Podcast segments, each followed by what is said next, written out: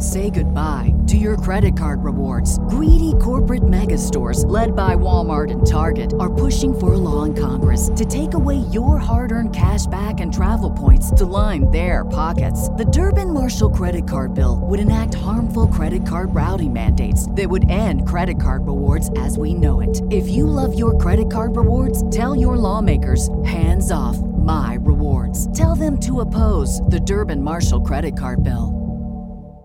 This is the story of the one. As head of maintenance at a concert hall, he knows the show must always go on. That's why he works behind the scenes, ensuring every light is working, the HVAC is humming, and his facility shines. With Granger's supplies and solutions for every challenge he faces, plus 24/7 customer support, his venue never misses a beat. Call quickgranger.com or just stop by.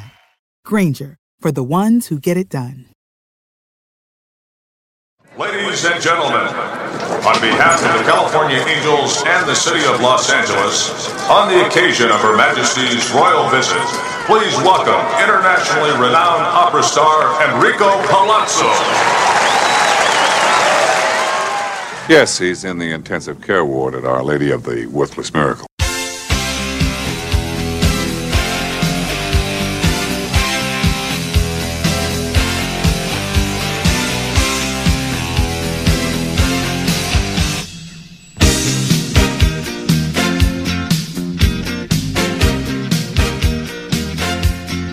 Okay, we're going to try this again. Utah. Give me two. We've been chatting here for about half an hour, and you guys just missed out on it. So, you know, welcome into the second take of our Palazzo podcast, Prospects Half Hour. We are going to probably have a little longer show today just because we are going to be talking through the rosters of the Arizona Fall League. And to help me do that today, I do not have my partner in crime, Michael Govier. But to help me out, we have Chad, our resident Palazzo Discord member, who everyone knows from the Discord. And we have Eric Cross, who's known from many places around the internet. And I thank you both guys for coming on here. You know, we've got a few games in for each team now. We got, you know, going to have a handful for each team by the end of today. And I guess what we're going to do here is just kind of go through the Arizona Fall League's rosters, and we're going to kind of tell you some of the top prospects on each one, and then guys that we're looking forward to see play on each roster. Eric, you're going to be out there this year, and tell everyone, I guess, a little bit about why you're going to be out there. Tell us a little bit about First Pitch Arizona for those who are not initiated in. Yeah, no, First Pitch Arizona is a phenomenal event. From my, Brent Hershey, Ray Murphy, and all the great folks over at Baseball HQ. This is probably for Arizona. I started going in 19. Obviously, we missed 20. So this will be my fifth year out in Arizona. Went to the Florida one a few times as well. And then obviously, I know it's a time commitment. You get vacation from work, the money, the travel, all of that. But if it's something you can pull off, I absolutely recommend it. It's a very welcoming atmosphere. Very, a lot of great people. People, we talk on the internet or here on podcasts. Mm-hmm. And it's nice to finally when you meet those people and put up actually face to face instead of just through a computer or on Twitter or whatever. So there's a lot of great events, great panels, and just baseball talk in general. Obviously, the Fall League going on at the same time. It's always around the Fall Stars game. They have a home run derby now. Like last year's home run derby was incredibly fun. I got to bring a glove out this year. Absolutely got to bring my mitt out this year. But this is the whole event. They do such a great job with it, and it's so fun to go out every year. It's something as long as I'm able to do it, both financially and time wise and work wise, something I'm going to try to do every year moving forward. I will say this year, there were good guys last year to watch for that home run derby. I'm really looking forward to a few guys that are likely going to be in that home run derby this year because there's some big, big boppers on the rosters as we go through them. But we're going to start with the Glendale roster, the Glendale Desert Dogs, which, guys, if you don't know the names of these teams down there, that's one of the best parts about the Arizona Fall League is the team names are just amazing.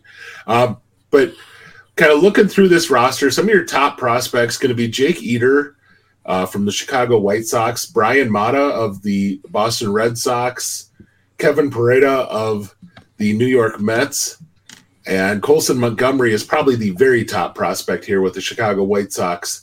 And, you know, I guess I'll start. I guess who would like to chat first on this roster and who you're looking forward to see? Yeah, I'll lead off here. I want to see Brian Ramos because, there's a few other guys I want to see. I want to see Kevin Parada as well, Yanier Fernandez, you know, obviously Eder and Colson Montgomery, because a lot of what the AFL is for me, or at least a chunk of it, is seeing guys I just don't have a chance to see throughout the minor league season, just because none of their minor league affiliates come anywhere near me up in the Northeast here. So, and of course, the White Sox are not in any of the leagues that I can get to. So, Brian Ramos is probably one of the more interesting guys on this roster. Obviously, Montgomery is the big name, but Ramos, quietly had a very good year as well. He's a bigger guy, 6'2", 225, very solid frame. Not big in a bad way, just a very solid frame, very strong guy. It's a plus power bat. Had 15 home runs this year in just 81 games. Hit 264, 358 OBP. Walks, right around a little over 10% of the time. And he's kept the K rate under 25%. And that's very good to see as well. Doesn't provide a lot of speed. Like, he's never going to be a guy that provides more than like a handful of steals annually. But the bat is very legit. And I think he's still being slept on a bit here, too. And he's still pretty young, too. He was double-A for most of the year. And he's 21 years old now. So still pretty young. A lot of upside with that bat. So. And he's one that I got. Maybe he's in the home run derby. We'll see who they pick, but definitely one of the more intriguing guys on this roster for me. Excellent, Chad. Who's your guy you're looking at for this? For me, it's got to be Jake Eder. Part of a long and deep Miami pitching factory. Gets traded away this year, coming off of injury.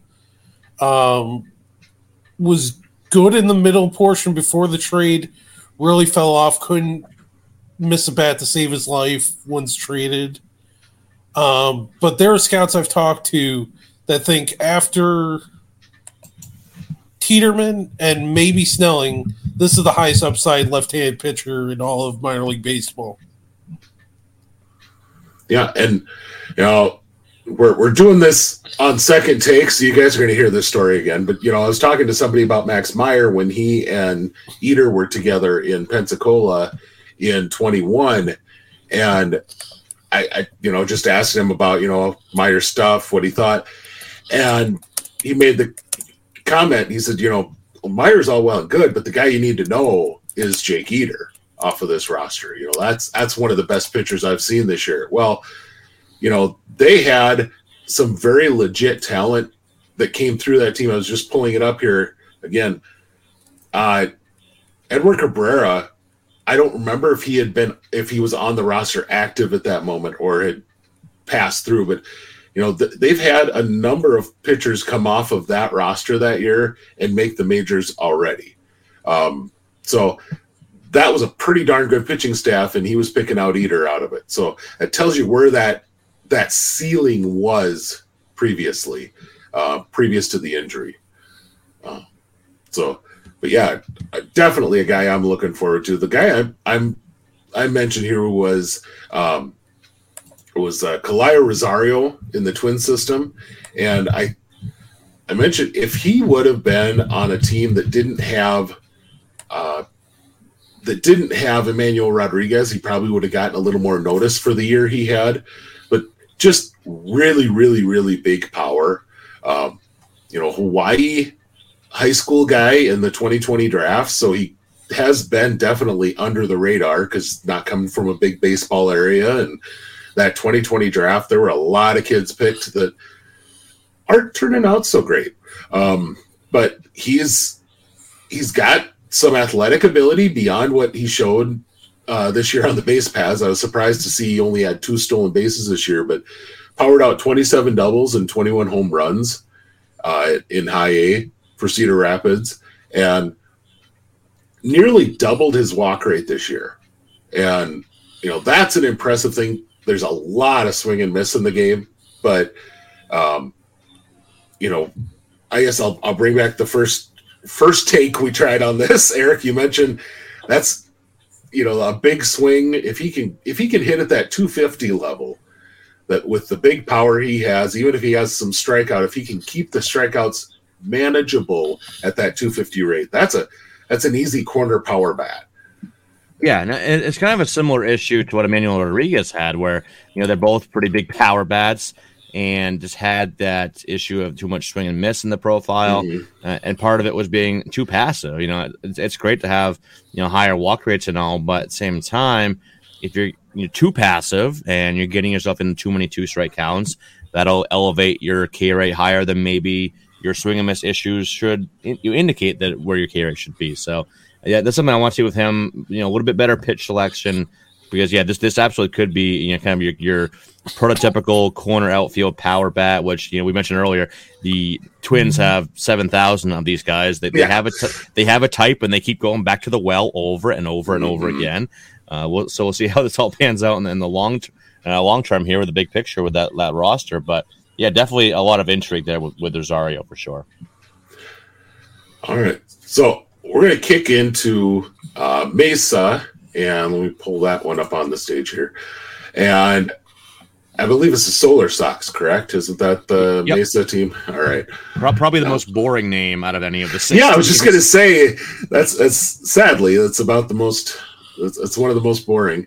But your top prospect here is pretty easily Kevin Alcantara.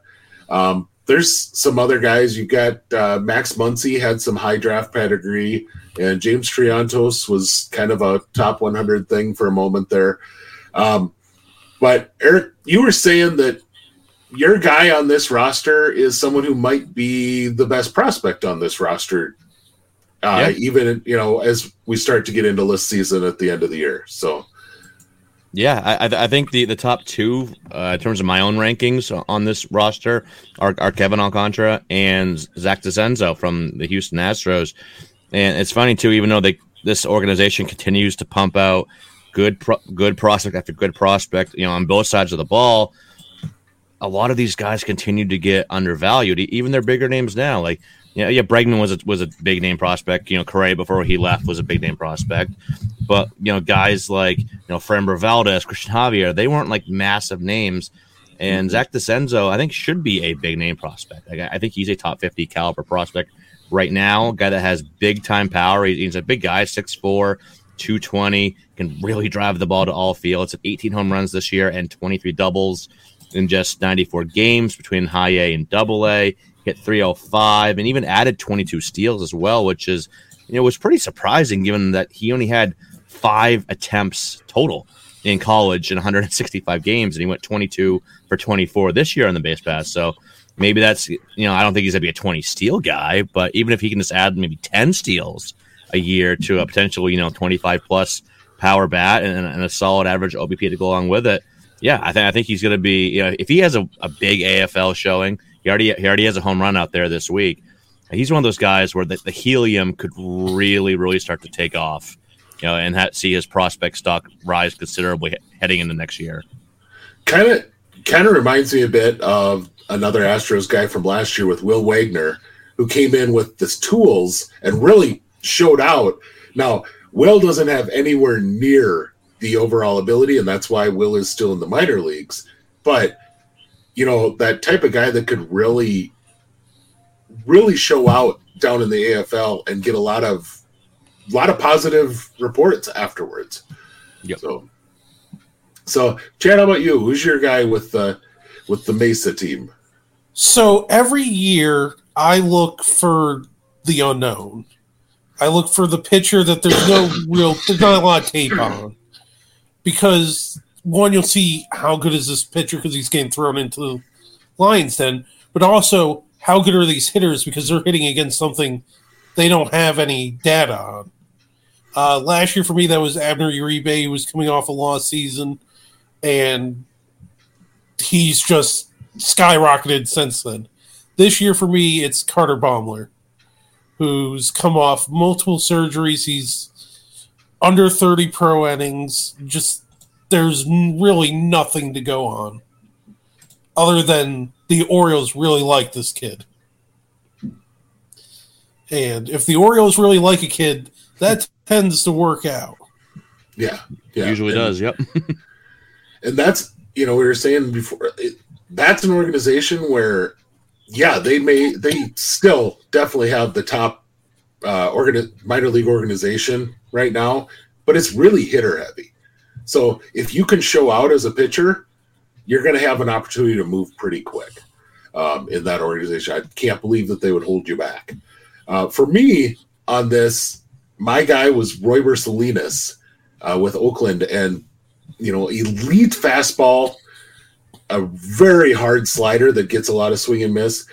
He just has to control it. And this is a guy who I will say a couple of years back, he was a guy that folks were a little worried was going to kind of eat his way out of major or out of professional baseball. He had added a lot of weight to his frame. And I'm not saying he's a skinny guy by any means now, but he's significantly improved that overall frame compared to what he was. It's better weight. Let's put it that way. You know, as a fellow fat guy, I can say that the weight looks a lot better on him as far as how he's moving and things like that. For him, it's probably, I don't know if there's really a line to a starter profile anymore for Salinas, but boy, there's just nobody going to stop him from taking a big-time role in Oakland if he can show he can control upper 90s fastball and an upper 80s slider. He's going to be able to move pretty quick into a pretty prominent role in that bullpen in Oakland. So, you know, that's a guy that you definitely want to know going forward in the for fantasy community, because that might be a guy who's at the back end of their bullpen by the end of the next year if he's completely converted into the bullpen role. So, and Oakland's very aggressive with that type of player usually. Mm. So, all right. So our next one is the Peoria Javelinas. Is that? I think I've got saying that right. Yep, you are. So. Peoria is probably the most loaded team in the as far as elite prospects are concerned. You've got Harry Ford, you've got Kyle Manzardo, you've got Carson Williams, you've got Chase DeLauter, Jacob Marzi's a big personal cheese ball of mine. But gosh, you just go up and down, and if you want to get in draft pedigree, Jacob Berry was a big time draft prospect when he came out. There's some very, very high end, both on specifically in their lineup, but their pitchers are nothing to sneeze at either. They brought some raw talent. It may be a lot of guys that are looking to work their way back from injury, but it's a lot of talent for sure. So I guess we'll start with Chad. Chad, who do you see as kind of your guy on this roster? My guy is someone who right now is being completely overshadowed by a trio of guys I'm sure are going to be mentioned soon enough, but that's Chase DeLauter. Mm-hmm. This is someone who going into this year, and you thought I was crazy for this, Ben, was someone I thought was going to ascend very quickly and be a big reason why the Guardians not only won their division, won the World Series.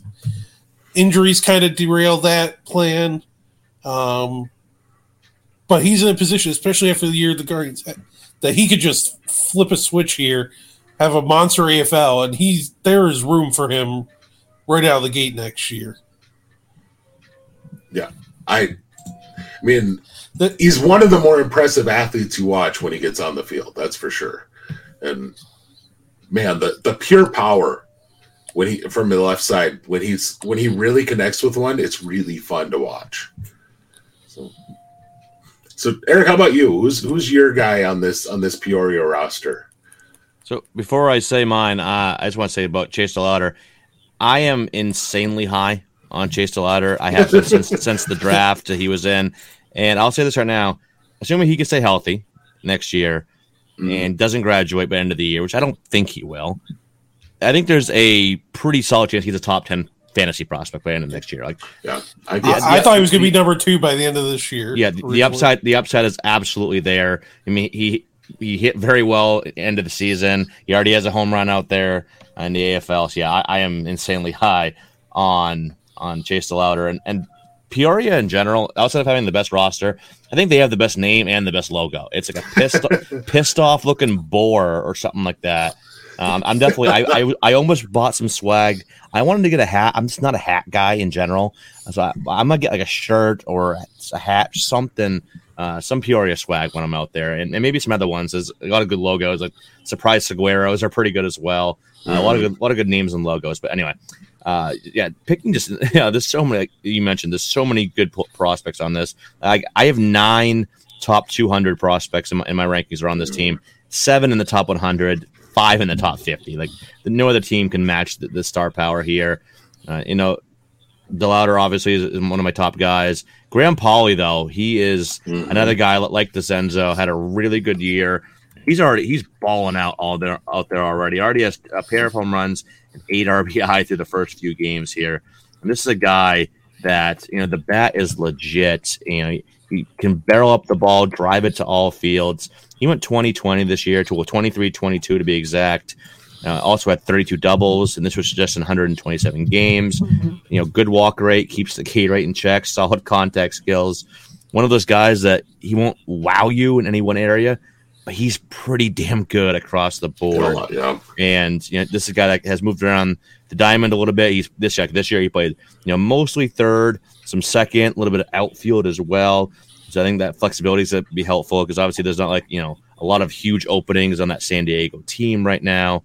And this is a guy that he could maybe debut second half of 2024. I think he's getting fairly close. He got to Double-A this year.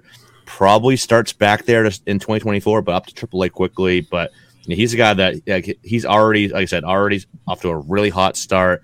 And another one that I think if he continues this and then it's really as a phenomenal AFL showing, his stock is going to rise a ton heading into next year. Yeah, and I will tell you, I did not see that whatsoever out of him in college. Watching him at Duke, I didn't see that kind of a player. He's really, really put in the work, and he's become a legit prospect, which, on this team of holy crap hitting, that says something when people – I mean, I think there are a lot of people I've heard mention his name as someone they're eager to see – which that says so much for what he has done to improve his right. stock as a player. It's because he picked the wrong North Carolina college to go to. I'm a big UNC Tar Heel guy. He should have went to the Tar Heels. Just saying. So I'm supposed to say no. You should have gone to NC State instead, just to round it out. Are you an NC State guy? No, I'm just okay. we're just trying to get some contrarian going, For me, the guy, we mentioned this roster is a lot of hitting and then a lot of pitching. You're kind of hoping on when he was taken in, 2021 out of the University of Georgia. Got Ryan Webb when he was picked by Cleveland. I said that's what a Cleveland guy looks like. That's what a guy that they're going to take. They're going to do a few things with him, and he's going to end up in the majors, pitching 180 innings with a low 3 ERA, and just you're going to go, how the hell does he do it?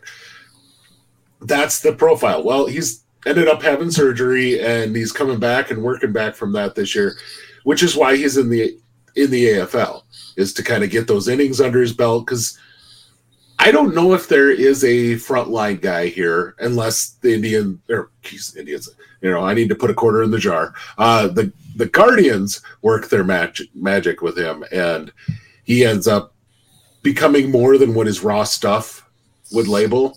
But he's a legit talent that could be that kind of back end guy that the Guardians just seem to get a little bit more out of. So. Excuse me. All right. So before we go on, it'd be remiss if we didn't talk about Jacob Marcy and what he's done so far. And Ryan Bliss too, but Bliss is a lot more of a known quantity. Marcy just even making Paulie's numbers look tame. Like these are numbers you look at the end of the AFL and. Oh, he must have got injured, but that's an amazing line. He's done this in like 10 at-bats. Yeah. You know, 2 home runs, 3 stolen bases, 2 walks. Like, that's a month, not a week. And he had one of the best statistical years in the minor leagues this year, all around. I mean, you know, guy put up 16 home runs and 46 steals with a 274, 413, 428 line. You know, it just kind of fits that leadoff profile extremely well. But there's enough power there to where he's not just that one-dimensional, you know, traditional leadoff profile, but he can do that, you know, and more walks than strikeouts. The guy, which, you know, there's not a whole lot of guys you see anymore coming up through the minors and getting up to Double-A, and you can say they finished the year with more walks than strikeouts. So, but yeah, definitely a big, big fan of Marcy on my side of things. All right, so let's move to the Salt River Rafters, which, you know, I'll be honest that every now and then I think that the name is of the town is Salt and that they're the River Rafters, but, you know, that's a whole nother thing, and that's on me there. So, all right, this club to me has some definite major league balance of appeal. With some guys that have seen the majors already, but prospects that you're probably looking for, Salt River. I mean, the Tigers really have provided a lot of them. Wilmer Flores, Jackson Jobe, Jace Young, Drew Romo, and Sterling Thompson from the Rockies are both on this roster, and they've been top 100 guys. You know, you've got high-end draft background like Benny Montgomery. I mean, you got some guys that are names here. Eric, who's your guy that you're looking forward to seeing off of this roster? Well, I hate to go to the biggest name, but it has to be Jackson Jobe for me. Mm-hmm. Like, this is a guy that is in the discussion for number one overall pitching prospect, which is a fun discussion right now. I don't think there's a clear-cut one. You know, I think there's a pretty clear-cut, like, top tier for me, and it's a fairly, I think it's like a 5 or 6 player tier, and he's absolutely one of them. Obviously, Paul Skeens, Ricky Tiedemann, Cade Horton. I think you can probably just go with those 4. For I'm probably forgetting somebody at this point. I know I'm forgetting somebody, but yeah, he's in that top tier. And as I'm trying to pull up my ranking, Painter and Hens. Yeah, I don't have Hens there personally. I think there's some. Obviously, the upside is very exciting with Hens. I saw him last year, but I think there's a lot of reliever risk with Tinka. He's in that next tier. Like, absolutely tier 2 for me. Painter. I know Mizorowski's a big name for a lot of people. He's not on my radar. Yeah, he's tier 2 for me as well. Oh, Robbie Snelling. I knew there's one more game. Robbie Snelling. Yeah, so for me, it's Skeens, Jobe, Tiedemann, Horton, Snelling, and that's tier 1 for me. And you could arrange those any which way, and I'd be totally fine with it. Right now, at this very second, I have Jobe as my number 2 guy. Skeens is 1. That could very well change before the end of the next month. But Jobe, he is. I think everyone talks about the upside as they should, but to look at, he already had 8 walks this year. Yeah. 8. Like, he had, I forget what he, I had a tweet on September 12th that, you know, he was the only, let's see, there was only 5 pitching prospects since 2006 to have a 33% K rate or better and a sub 2% walk rate when having more than 40 innings at a particular level. That is just insane, like how polished he is. Like, everyone knows the swing and miss stuff is phenomenal. He's at the big arsenal, but the fact that he is so advanced for his age is just incredibly exciting that he's doing this already at just such a young age, 20. So, you know, he's one that I'll probably hopefully have a chance to see next year in Double-A, as Detroit is in the same league as my home team here in Maine. But hopefully, when I'm out there for those few days, he's lines up the pitch, or if not, I'll probably see him in the Fall Stars game at the very least for like an inning, because he is just so exciting there, and he's gonna be one. I know people, you know, the Detroit fans were kind of kicking themselves when they passed on Marcelo Mayer a few years ago, but that might have been the right choice. And I love Mayer, obviously, as my Red Sox. I think he's gonna be a great player as well, but Jobe looks like he's gonna be a stud. Yep, absolutely. Hard to argue that. Chad, the most impressive thing for me with Jobe is he's come back from an injury that so often is just completely derailing to your mechanics and just instantly came roaring in, and it just hasn't stopped. And that just shows how ridiculously high his ceiling is. Your list actually made me sad because it made me remember that two off seasons ago, I traded away three of those names in my dynasty league. But for me, it's got to be Ivan Melendez. Just we need to see something, something that shows he can overcome some of the strikeout issues, because it wasn't a great year, and it's a year where there was real issues at that position in Arizona for a while, and he should have been in contention for that spot and was never even close. And it's not been a good start to the AFL for him either. I believe he's 0 for 10 already. And just the power is top 5 in the minors, I think. And I just want to be able to see it. I don't get a lot of Arizona minor league action now here on the East Coast. I want to see him actually showcase that power for once. Yeah. No, absolutely. So I guess the guy who I'm mentioning and or who I had written down is Caleb Roberts, who I think a lot of folks don't know who he is. And quite frankly, I'm not 100% sure where all he might end up playing in the AFL. But Roberts was a guy who was – he actually went to the right North Carolina school. He was from UNC and went to the Diamondbacks. And he put together a year that he was really impressive at Amarillo. And I guess, you know, 17 home runs, 11 steals out of a guy who's – primarily playing catcher, but he's played around a little bit. He's played some outfield, you know.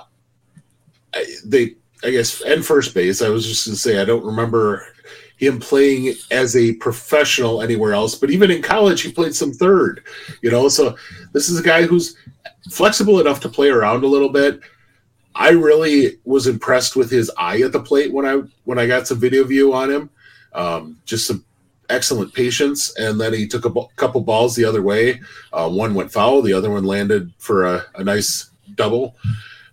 He's a guy I'm interested to see just because he could be that kind of an offensive catching backup. I don't know if he's got the skills behind the plate to be a full-time catcher, but I don't know. He's one that definitely caught my eye when I was looking through these rosters. So.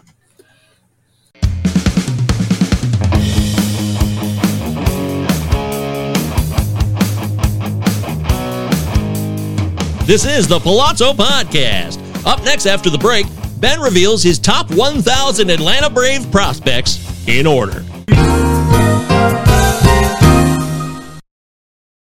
This is the story of the one. As a maintenance engineer, he hears things differently. To the untrained ear, everything on his shop floor might sound fine, but he can hear gears grinding or a belt slipping. So he steps in to fix the problem at hand before it gets out of hand. And he knows Granger's got the right product he needs to get the job done, which is music to his ears. Call, click Granger.com, or just stop by. Granger, for the ones who get it done. What's the easiest choice you can make? Window instead of middle seat? Picking a vendor who sends a great gift basket? Outsourcing business tasks you hate? What about selling with Shopify? Whether you're selling a little or a lot, Shopify helps you do your thing, however you cha-ching. Shopify is the global commerce platform that helps you sell at every stage of your business. From the launch your online shop stage to the first real-life store stage, all the way to the did we just hit a million orders stage? Shopify's there to help you grow. Whether you're selling scented soap or offering outdoor outfits, Shopify helps you sell. Wherever and whatever you're selling, Shopify's got you covered. Sign up for a $1 per month trial period at shopify.com/try. Go to shopify.com/try now to grow your business, no matter what stage you're in. Shopify.com/try. I'm pulling up here. Let's get to our next squad, which is the Scottsdale Scorpions, if I'm correct. Yeah. Yes, because I was going to say we only have two of the great names left, and I think they're, to me, two of the better team names there, the Scorpions and then the Saguaros. But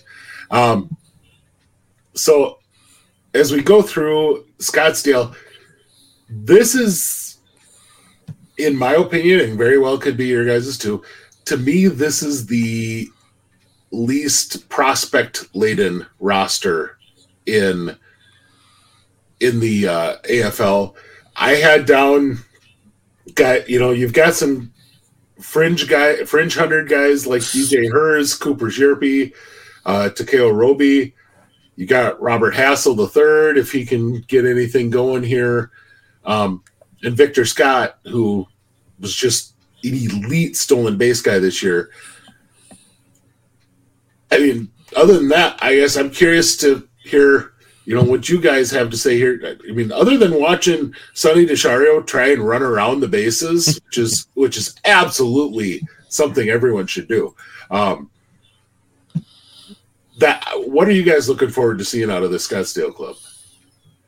For me, it's Reggie Crawford.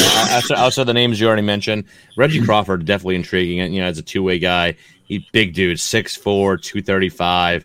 But again, a solid, strong 235.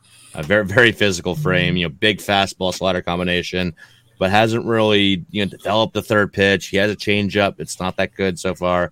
Command and control, very inconsistent as well. And then on the hitting side, this guy that has he's for obviously just a first base DH type on the hitting side, but legit big time power potential. So I want to see, and the guy that gets on base at a good clip too, or has a potential to. So he's one where I want to see kind of how he looks, and this guy obviously with the two-way, very intriguing, but he has legit two-way aspirations here, and it'll be fun to see how the Giants kind of use him moving forward, how they develop him moving forward. Obviously, they've had some good things go through their org recently, and obviously they've done a lot of good things on the pitching side at the major league level as well. So really intrigued to see how he's developed over the next year or two, because there's a lot of upside here. If he can develop that third pitch, if he can improve the contact skills, or maybe he picks one or the other and focuses on just that and really flourishes that way. So a lot of paths here with Crawford, so I want to see him out in the AFL a lot. Yeah, and he fell into the perfect organization, because it really feels like the Giants are one of the few that are determined and dedicated to support the two-way aspirations. We saw they picked up another one this year in Bryce Eldridge, who in pre-draft talk, everyone was saying he's not going to get the chance to be a two-way player. Yeah. But for me, it's got to be DJ Herz. Okay. I mentioned to Eric on Twitter, actually, when he tweeted out about Herz's stat line from the other night, that it was so nice to just see people talking about him, because it's never really been an issue of talent. He's had some up and down. He's a solid, probably mid-rotation guy. There's some upside, but he just got completely forgotten about after a while. Kate Horan was the shiny new toy. Ben Brown kind of blew up. I watched an interview with Alexander Canario, and they were asking him, and this was mid-season. It was a minor league interview. They were asking him, so who's the one guy on your own team that you're glad you don't have to face? And mind you, this is when Kate Horton had gotten up to that club. They had a very solid amount of, he had been around Ben Brown. He'd seen some of those. He's like, I don't want to face DJ. Okay. That says something to you when there's – it's some funky delivery, and it's really nice stuff overall. I don't know. I've liked him for a while in the Cubs system. I thought that was a really good get for the Nationals. I love the deal for him. And God knows they need pitchers. Well, yeah. Sure do. So my guy on this is going to come from one of those deals that, you know, the Phillies have done a lot of things very well over the last couple of years. This deal may go down as one of the worst things they've done in the last couple of years, and that was trading for Noah Syndergaard and giving up Mickey Moniak and Jadiel Sanchez. And Sanchez is the guy who I'm highlighting here. He's in the outfield for this roster, and I've really been impressed this year watching him when I could, that he doesn't give away a single at bat, and yet he doesn't swing and miss very much either. He's a guy that gets very deep in a lot of at bats, and I don't know that he had even a 20% strikeout rate this year. Ended up finishing the year with double-digit doubles, double-digit triples, double-digit home runs. You know, that's not exactly something a lot of guys do. Still low A ball, single A ball, whatever you want to call it. But the raw talent is absolutely there. And this is, I kind of want to see what he's going to be able to do against some of the pitching that's out there this year, which, you know, we know that's one of the better pitching groups we've had in Arizona, maybe ever, you know. And so for him to have a chance to face some of this pitching is going to be a good barometer as far as where he's going. So, all right, our last but not least squad is, you know, maybe the best name out there, but the Surprise Saguaros. And as I kind of roll that team down here, I mean, the big name here is obviously Ricky Tiedemann. And there may not be the polish of prospect status on any of the bats, but a couple of guys that really blew up this year in their outfield, and Jacob Hurtubise, I don't, you can help me with that pronunciation, but then Abimelech Ortiz is the other one that really had, both of those guys had big seasons this year on the minor league level. So I guess, Chad, you want to lead us off here? Who are you looking forward to on this roster to see?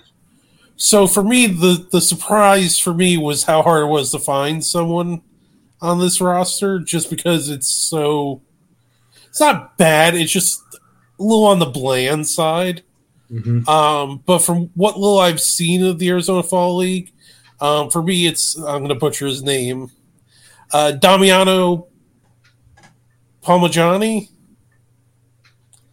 I think you're pretty. I think it's Palmigiani. I think you're pretty close. Yeah. But I've just liked I don't know much about him, but from the at bats I've seen, I like the bat to ball skills. I like the eye showed. And I'm just interested to see more and then dig back in to older footage and learn more about him. Okay. Yeah, I'll be honest, that's not a guy I've got a ton on. He's popped up a few times as I'm putting together stuff this year because he had some really good power numbers overall. I think 23 bombs is what I pulled up here and 33 doubles. Got up to AAA, I guess. I didn't even realize he was that close to the majors. So yeah, there's good name to get to know, I guess, for someone who had some good production. Obviously, a lot of swing and miss on the year, but you know, if he can control that, there's obviously some power to that bat too. So, Eric, how about you? Who's your guy on this roster? Can I cheat and say two? I was just gonna say, yeah, you know, there are two. Like obviously, you know, Abimelech Ortiz. That's not one of my two, but you know, he's obviously a big time power bat guy that's risen up rankings a ton this year. But I've seen Tiedemann a few times. He's always obviously he's one of the top pitch prospects in the game. But the two that I'm really intrigued to see that I have not seen live yet are Gavin Cross and Emiliano Teodo from Kansas City and Texas Oryx, respectively. You know, Gavin Cross, outside of having a phenomenal last name, is a guy that I was very high on entering this year, coming out of the draft, out of Virginia Tech, and he didn't really do as much. He had a nice little power speed blend, but you know, the K rate rose up and the contact skills went down. So I want to see if he can correct that because I was very high on him. I thought he used to be a nice offensive, you know, outfielder. So I want to see if he can kind of get some momentum heading into next year. And then Emiliano Teodo from Texas is one of the more electric arms, in the lower levels of the minor leagues. I was in high eighth South Atlantic League this year. And the numbers, you get a 4.5 ERA, 1.4 whip. Those aren't going to jump off the page, but my co-host on Toolshed, Chris Clegg, saw him live and was kind of raving about how fun of an arm he is. Still a bit rough around the edges, got to trim that walk rate a bit, pound the zone more. But the upside is there to, if that can happen and he can find some of that polish and pound the zone more. There's a good amount of upside there, or maybe he's a high leverage bullpen arm. We'll see, but just one of those exciting arms that I'll never get to see outside of the AFL. So definitely looking forward to hopefully at least getting an inning or two of him out there. Mm-hmm. So for me, I'm going to go with a guy who, I want to see it happen, and that's Beckway in the Royal system, and Chad and I were talking before we hit record that he's got that stuff. It's just that you don't know if he's ever going to figure out enough of it to potentially move to potentially hold in the rotation. But man, if he moves to the bullpen with his raw stuff and he can just control it somewhat, he's going to be elite. The control absolutely left him this year. That's easily what happened, or easily the big issue that he had in his year this year. But this is a guy who, a lot of people liked in coming out of community college in the 2020 draft, and he's just kind of that big power guy that you think, yeah, that's kind of what it can look like when they do everything right. But when you can't locate it and you end up starting to aim your stuff, you end up, even with a heavy fastball, giving up 10 home runs in 80 innings, which is what he did this year. So if he can do it, I'd love to see him. They started to move him into the bullpen a little bit this year, but man, if he ends up becoming a bullpen arm, there's another team. We talked about the A's earlier. Beckway would have a very clear path to bullpen time next year in Kansas City if he had, nobody. Or if he got moved into the bullpen full time, because I think he would move very quickly. So, and I think we could see the same with his teammate there, Angel Zerpa. Yeah, same kind of issues.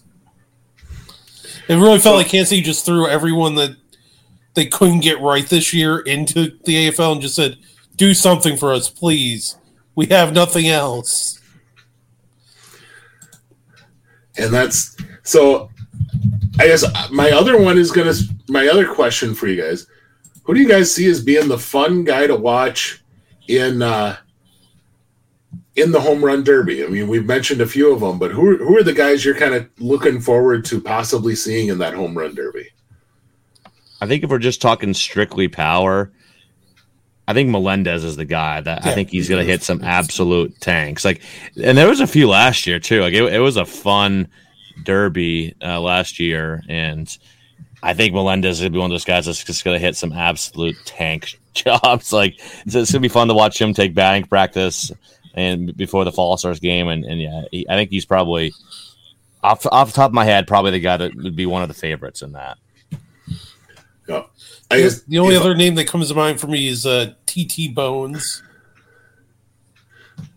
Yeah, and, for me, it's got to be Ortiz. Ortiz, Ivan Melendez Ortiz. I don't know. I think that could be so much fun this year just because I think there are some guys, completely different approach, but I could absolutely see DeCenzo doing really well in a home run derby, hitting – line drive shot after line drive shot to go out. He's not going to hit the ones that are pretty on the video the same way that Ivan Melendez will.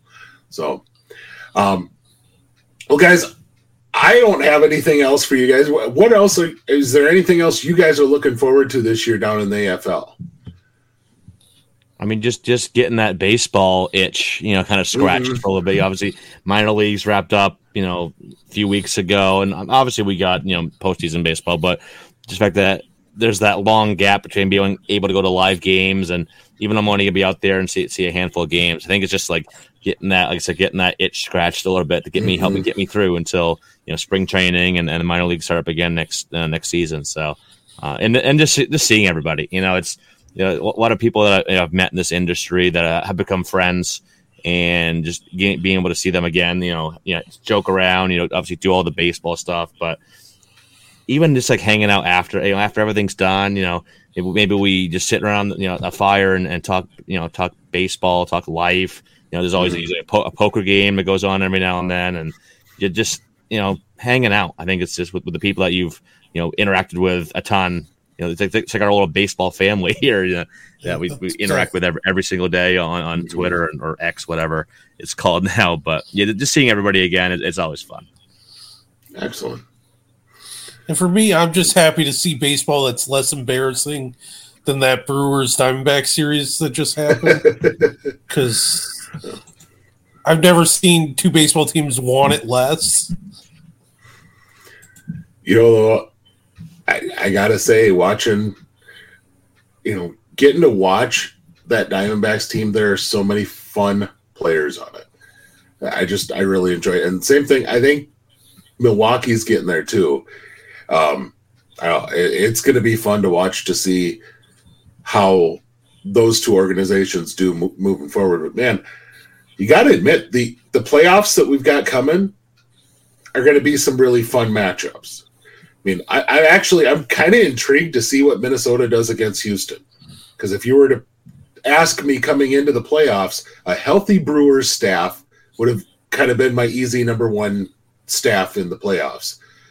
But the Twins' depth is kind of up there. I mean, when you can throw out Pablo and Sonny, and you got Maeda just sitting back there, and Joe Ryan, and you got a lot of good arms that they can use in a playoff series.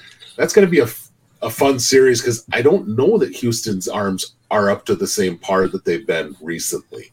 But I suppose the ghost of Justin Verlander could come back out and get us all this offseason too, or this postseason too. The death is real issue for Houston. Like we saw before he was ruled out with an illness, the make or break game was going to be JP Franz starting, and I love him. He's in my dynasty, but that's not who you want for a make it or break it game. So, and. Being a Braves guy, that Braves Phillies series. There's going to be so many brawls in that game. So much fun. It's going to be so violent.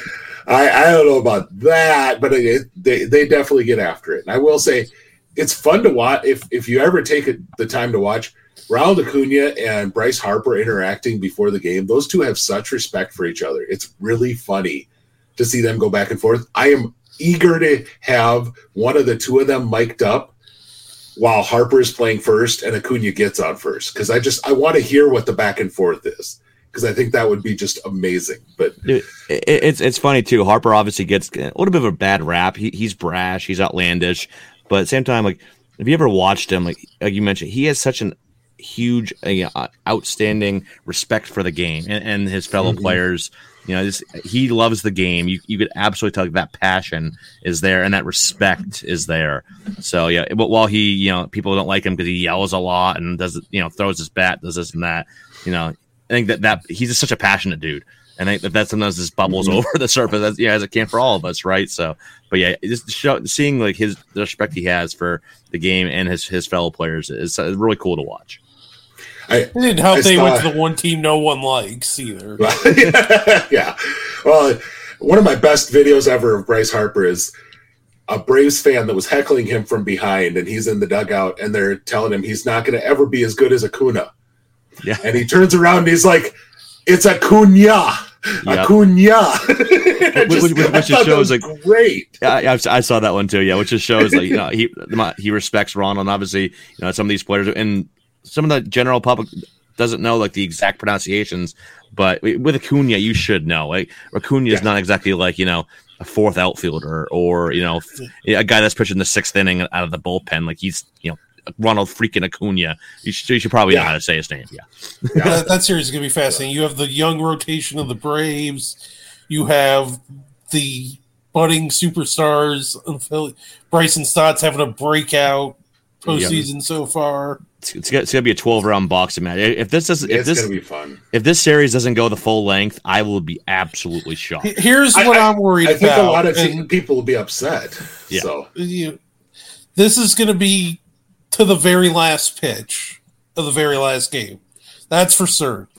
What I'm worried about is then we go on to LA and it's a 4-game sweep, and then what was the point? Because that would just deflate everyone at that point. The Dodgers after Kershaw, though, there's some question marks. Obviously, with Urias out now, who they gonna rely on after Kershaw? And heaven forbid he has a bad outing. I don't know. I'm a little worried. If I'd be a Dodgers fan, obviously the offense is phenomenal, but where's the pitching? They rely on some young guys to help them. I think they finally gave the keys to Pepio, and he's run with them. Yeah, there's something special there. I love the talent of Bobby Miller and Ryan Pepio, but man, if I'm going into the playoffs, I would much rather have one of those two guys starting in my top three, not two. And that's the scary part to me, is they kind of need to make sure Kershaw goes 6, because what you just don't know for sure what you're getting out of those guys. And that's kind of a crazy thing for the Dodgers to have that kind of an issue with their depth, but it is where they're at this year. So I guess you could go throw Lance Lynn out there and see how many balls you can get knocked out of the park. Oh, but yeah, well, they probably don't want to do that. So, well, guys, having Lynn though is great for them if Kershaw gets cut short, because then they don't have to burn the pen ahead of the young guys. Yeah, he can eat those innings for sure. So, Eric, is there anything you want to highlight that you've got going on, you're working on, that's coming out anytime soon here? So it's funny when in the prospect dynasty world, it's almost like we're more busy during the off season than the regular season. But I got a lot going on over on my Patreon. Obviously, rankings galore, FYPD rankings are kind of next on the docket here. With everyone's, I already have my initial top 100 out, but I'll be putting the update out here within the next week or so. I'm doing team-by-team prospect rankings, positional prospect rankings, and I'll be putting the top 40s for each team, and then I'll be doing the top 10 of those, live or free on Rotoballer, so everyone can see those as well. Mm-hmm. Obviously, Toolshed Podcast is still going on, doing some stuff at Rotoballer. Taking a little bit of a break over at FTN until we do the draft kit, but a lot of great, go check out their stuff for football and whatnot, but. Yeah, it's a lot of fun stuff. I love this time of year. People are, I think it's like the drag, October, November. It is kind of the dead season, but still so much fun stuff. And you can really dig in because numbers, data, I think everything's set. Nothing's changing overnight. You can really start digging in. You have more time to dig into these players that you might not have had time to do during the season. So it's a fun time of year for sure. Yeah. Well, and Eric, you're one of the hustlingest guys I know of in the industry. So, yeah, I love watching just kind of, I know, being a fellow person on Rotoballer, what you've got come out there, because I see that coming down the line. But, man, I'll just watch your Twitter sometimes and go, God, he's always doing that too? Like, when do you have time to get that done? And so, yeah, it's an impressive thing to watch. But, yeah, absolutely. Check out Eric's stuff. Chad, how about you? You got anything anyone should be looking out for? Yeah, I'm getting slammed this year after jumping into the football world. I'm putting out content for QB List. I'm putting out content on the Palazzo Podcast Patreon.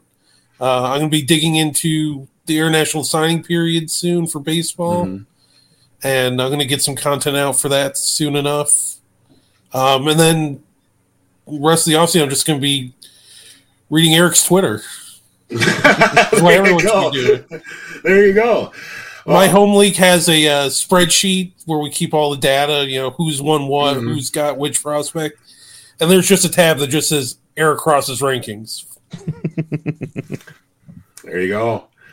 Well, guys, thank you both for coming on. I think, folks, if they don't know the Arizona Fall League, they absolutely should after looking through all this. So I thank you both very much for coming on, for chatting about this, and I'm really looking forward to watching some Arizona fall ball. So thank you both, and with that, we will sign off and look forward to talking to you again soon here on the Palazzo Prospects Half Hour. Power prospects is a curious thing. Make a person trade everything for a king. Wander Franco is your one true love. For a prospect, you'll trade all the above.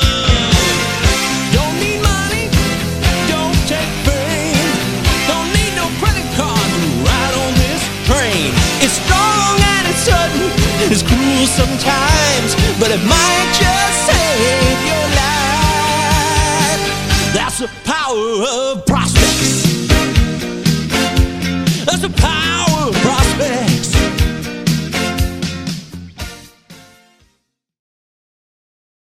This is the story of the one.